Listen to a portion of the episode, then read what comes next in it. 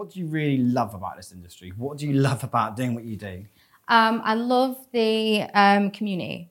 Uh, I think it's great. I, I love that I can. I mean, we've just been me and Stephen, my business partner. We've just been to BSides Bratislava. Yeah, still It's the that. first ever event that they've done.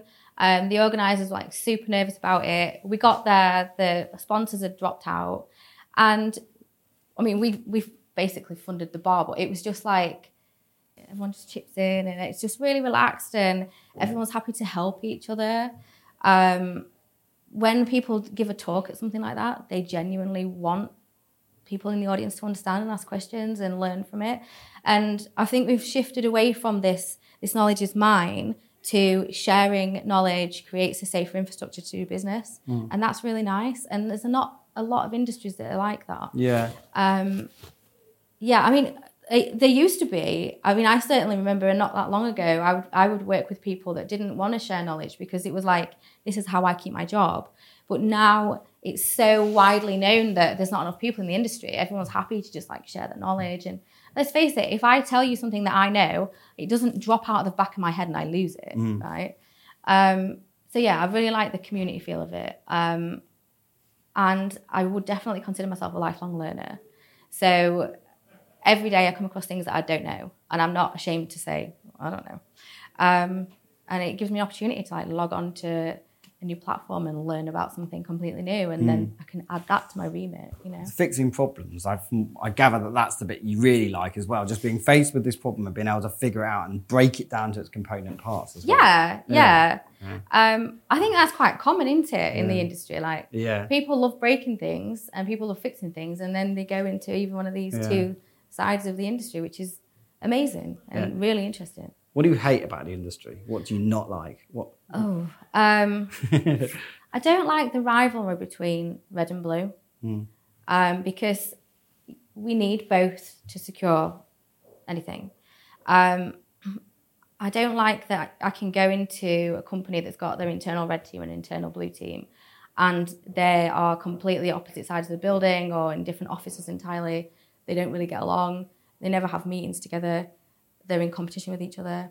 Um, that breeds breeds insecurity because they they need to those those two groups need Critical to, to the, cult, the security culture, and if you don't have the communication there, yeah, it's, they've got they're working Mm. for the same fucking company. They're work, they're on the same team. Like, why do they argue with each other? Why do they hate each other? It happens all the time.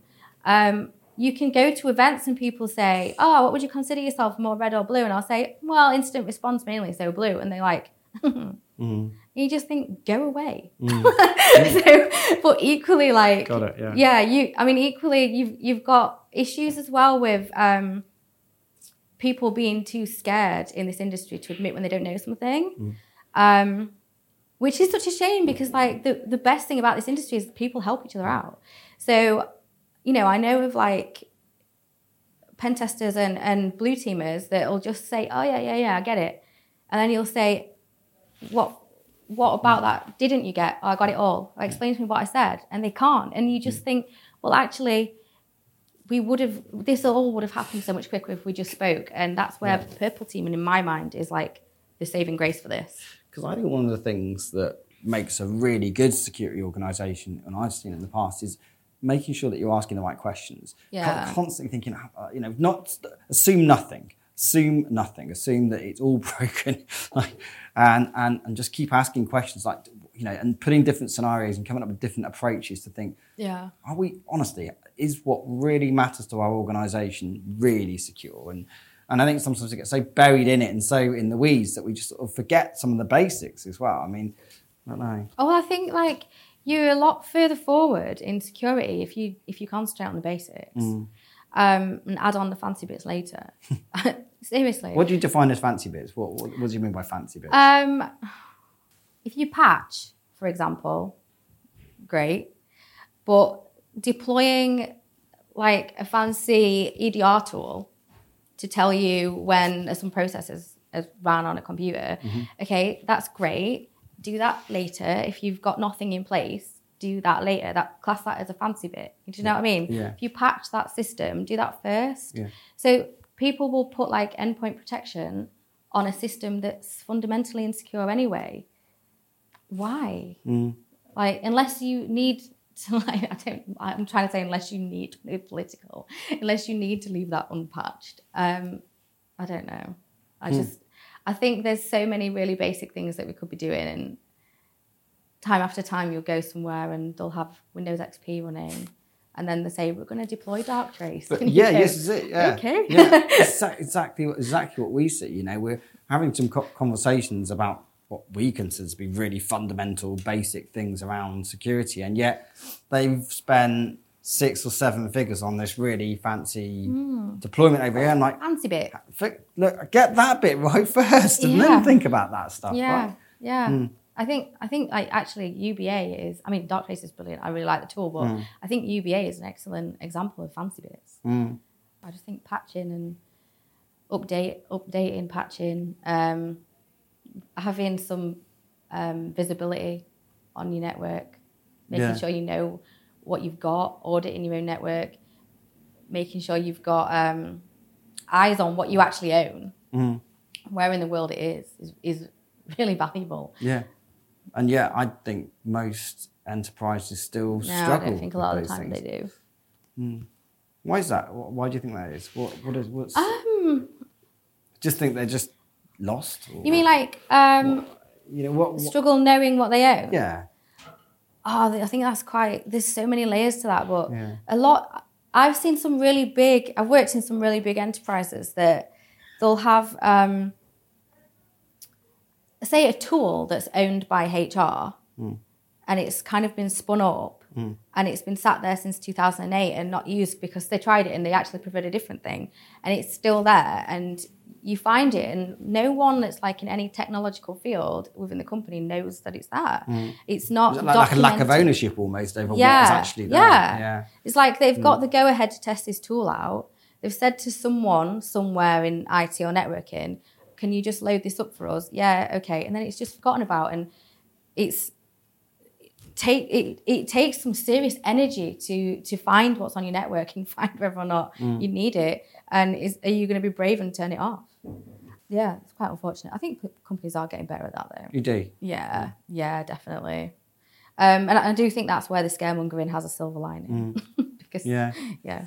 Because in you know, I think our obviously our background has very much been around helping organisations figure out where their sensitive data is, who's got access to it, and, and kind of what's happening to it. Yeah. And and I know that you know the level of security you're in is is is is very very different in some ways from what we're talking about here, but. Just we find there's a massive lack of visibility, a massive lack of understanding over Yeah. where you know their most sensitive data is within their organisations. Who's got access to it? What they're actually doing with it? And I don't, I, I don't understand this. A lot of places don't actually understand what their crown jewels are. this is right. Good point. Um, so you can, I mean, so me and Stephen, we've we've spoken to um, a company in the past, um, and we asked them about their crown jewels, and they told us about um, these. I don't even like the terminology crown jewels. Actually, it reminds me of like a '90s insult for balls. sorry, like not the crown jewels. Um, anyway, sorry. Um, so yeah, we've spoken to this this one company, and they were really like, "Yeah, we want to work with you guys." Blah blah blah blah. Um, and they we asked them what their crown jewels were, and they said, "Oh, these databases have got PII data in, PCI data, blah blah blah." Yes, yes, that's right, that's right. Um, but what about your industrial control systems, which this company mm-hmm. relies on? They're like, "Oh, well, we wouldn't really class those as crown jewels." Mm. You think, okay, but if they just stopped, mm. your business loses like millions it. of pounds a day, That's right? And um, and in the end, they didn't end up working with us. Um, but I think they wanted us to go in and say, mm. okay, yeah, we'll we'll look at your server that's got PII and look at your database that's got PCI on it, and Is that is the data not all that? It's surely the data's all that matters, isn't it? Or like the information's all that matters. um, Is that naive? No, I don't think the information is all that matters. If Okay. you're if you're a, I mean, it certainly matters. But if you're a company that, um, if you're a manufacturing company and your industrial control systems go down on your manufacturing site, you can no longer produce what you need to produce. True, true. So um, if you're a pharmaceuticals company and your factory gets compromised, that's millions of pounds an Understood. hour. Yeah. Right. Um, so they are your crown jewels. So I to, I, see, I, yeah. interpret crown jewels rather than being um, what's legally needs protecting, PII, PCI, and you know intellectual property and whatnot. They do need protecting. But what if if that thing died? Your company goes down with it. Mm. Yeah. What is that? I see. Um, and that that is where we have really interesting conversations with companies that kind of go, we don't know. Mm. So you have to break apart what they're doing and say, okay, this truck leaves this site at this time to arrive in this country at this time. Is that an automated um, Yeah. time? What process is it that yeah. actually goes um? Yeah. And they say, you know, actually, yeah, um, they'll get an alert and then that's when they have to go. How does that alert come about? If that alert didn't come about and no trucks left for two days, So, how much money would you lose? yeah. Um, you know, what would be the impact on national infrastructure? Would people be without medicine? Mm. How would that imp- impact on the NHS and how would that impact on lives? So there's um, there's a bigger, I think there's a bigger picture Yeah, than, than, than just information. Yeah. But it is information, you know. Yeah. An industrial control system is in, instructions.